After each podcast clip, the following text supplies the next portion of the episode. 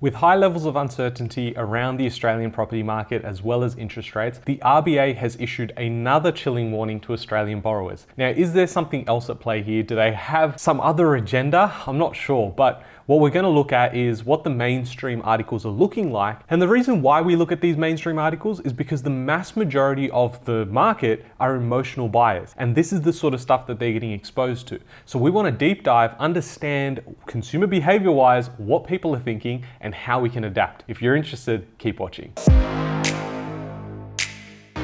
Hey guys, my name's Ravi and welcome back to Personal Finance with Ravi Sharma. If you're new here, smash that subscribe button because I talk about real estate, cryptocurrency, and financial freedom.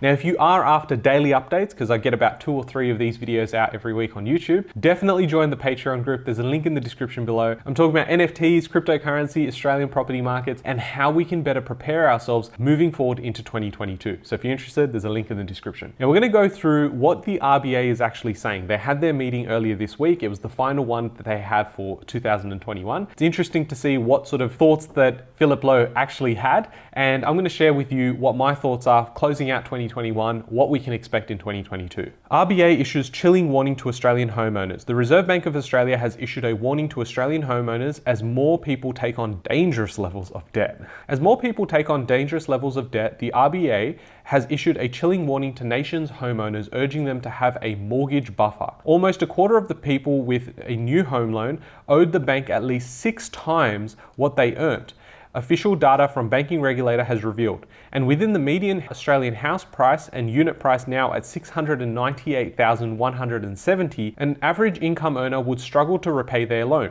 Even with a 20% deposit, a full-time worker on 90,329 salary with a 558,536 mortgage would have a debt to income ratio of 6.2, considered dangerous by the Australian Prudential Regulation Authority, APRA.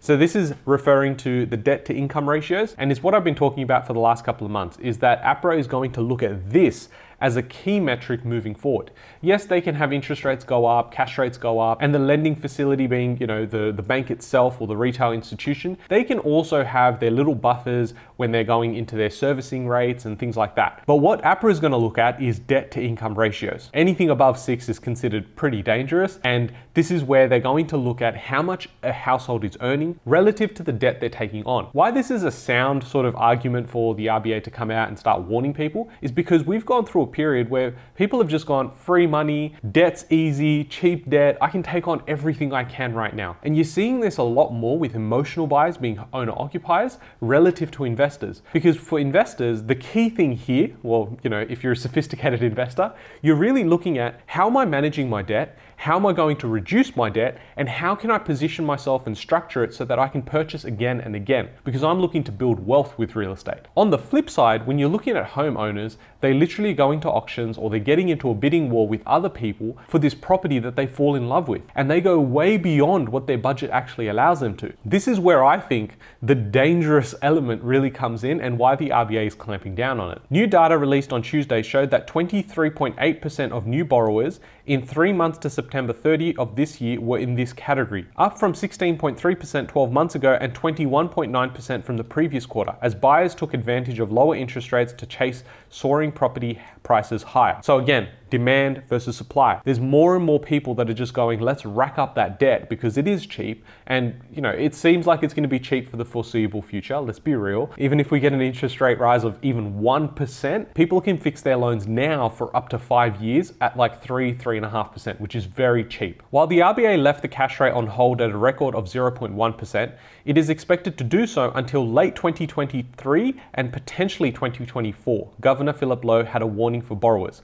With interest rates at historically low levels, it is important that lending standards are maintained and that borrowers have adequate buffers, Dr. Lowe said. So this really comes now down to going, well, it's not really our problem because the RBA has other things to worry about, which, you know, is arguable. But they're going on to the lending and retail bankers and saying, look, you guys need to really figure out what your process is. And they're really getting APRA to, you know, conduct this and regulate this. And they're saying, you guys need to make sure that borrowers have enough of a buffer. They are understanding the risks of not making their repayments. And if there are increases in interest rates, can they actually afford the loan? I think this is very smart and is actually good for the market. We need it to cool down, especially after having growth of 20, 30% is unsustainable, right? It's, you know, we've seen this time and time again across multiple markets. When you have huge amounts of growth, we need that to ease off. And if we don't have that ease off, then we will have a massive correction. We're at a point now where I think people are going, Well, what's the return to reality? What is life going to look like next year, the year after that? Do we really want to see property prices continue growing at 20%? well, at some point, it's not going to be sustainable. And at that point, it's a very quick slide down as well. So I think what they're saying is let's start getting the warnings out there. Banks have already started preempting this move and they started increasing their rates because they know that if hits the ceiling and we actually have a problem here, then the banks are the first ones in line that are going to get screwed over because they take on the most amount of debt. Now, of course, they might get bailed out and whatnot, but the argument here is that we want to have these warnings go out to the people that are unsophisticated buyers. And the truth is, Hopefully, you don't take offense to this. it's the emotional buyers. It's those people that are going out there saying, My budget's 1 million. but they walk out of that exchange and go, Oh, well, you know, we spent 200k more. Well, we're spending a million. Why not spend an extra 200? And this is where we're creating this bubble like asset class where we have people come out and say, Oh, look, it's unsustainable. It's going to pop. I agree, right? But if we are looking at this holistically and really figure out what opportunities we have in 2022, but the good quality investment stock is really not going to get that affected, where I can see a drop off is at the higher end of the market where emotional buyers have really been pushing up prices artificially and now to a point where you're buying in the same suburb only a year ago for like 300k less. It's not sustainable. Research director at Rate City, Sally Tindall, noted that Australians are increasingly taking on eye watering levels of debt compared to what they earn to get into an overheated property market. Record low rates have enabled Australians to borrow more from the bank than ever before, she said. However, when rates start rising, people who've taken on risky levels of debt could find balancing the monthly budget infinitely more challenging.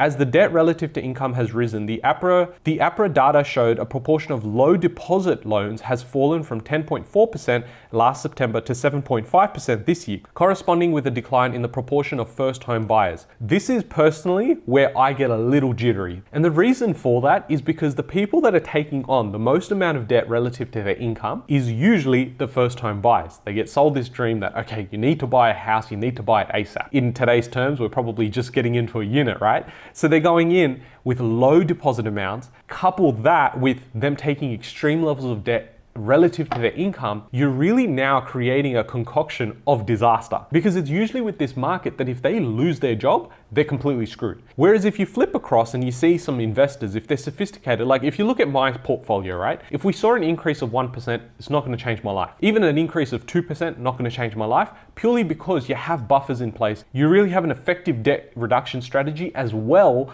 as having a structure in your portfolio that allows for those movements. If you are planning to hold property for a long time, you need to have a portfolio that can move with the momentum. You need to have a portfolio that's sustainable.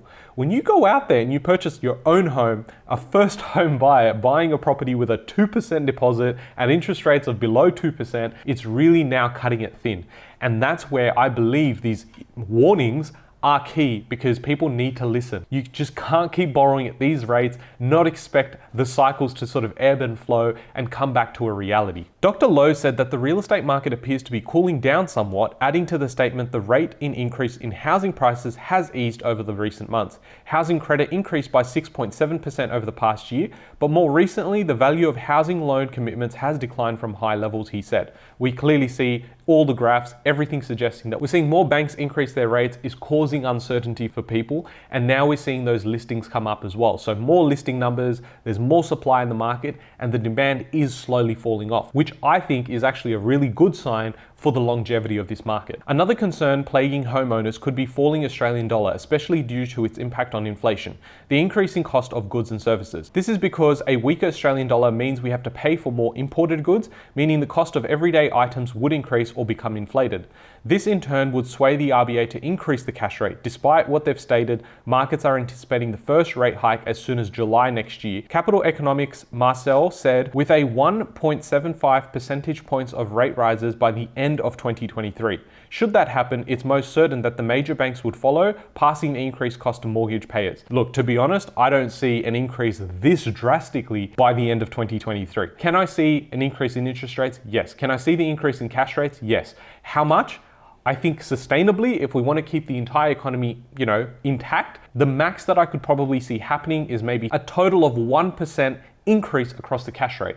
So if they decide to move it by 0.25, each time they increase it, that would be a maximum of four increases over the next two to three years. The reason why I get scared when people say, oh, we can increase interest rates by this quickly and, you know, it'll go up by 2%. It's not sustainable. Just like we've seen in the housing market, if we don't have APRA intervene, if we don't have, you know, banks increasing interest rates, then we see markets go and flow on again, increase by 20 or 30% in 2022. And then in 2023, I can pretty much know that we're to have some sort of heavy correction. By coming in and trying to smooth over what that could look like is so that we go, well, maybe we don't have 30% growth. We can slowly ease into it, increase those cash rates and those buffers and lending restrictions. This means that instead of dropping by 20, 30% or increasing by 20, 30%, let's try and move towards closer towards at least a return to reality. And that might mean, you know, 7% to 10%. So if we see these restrictions come in and we only grow by 5 to 10%,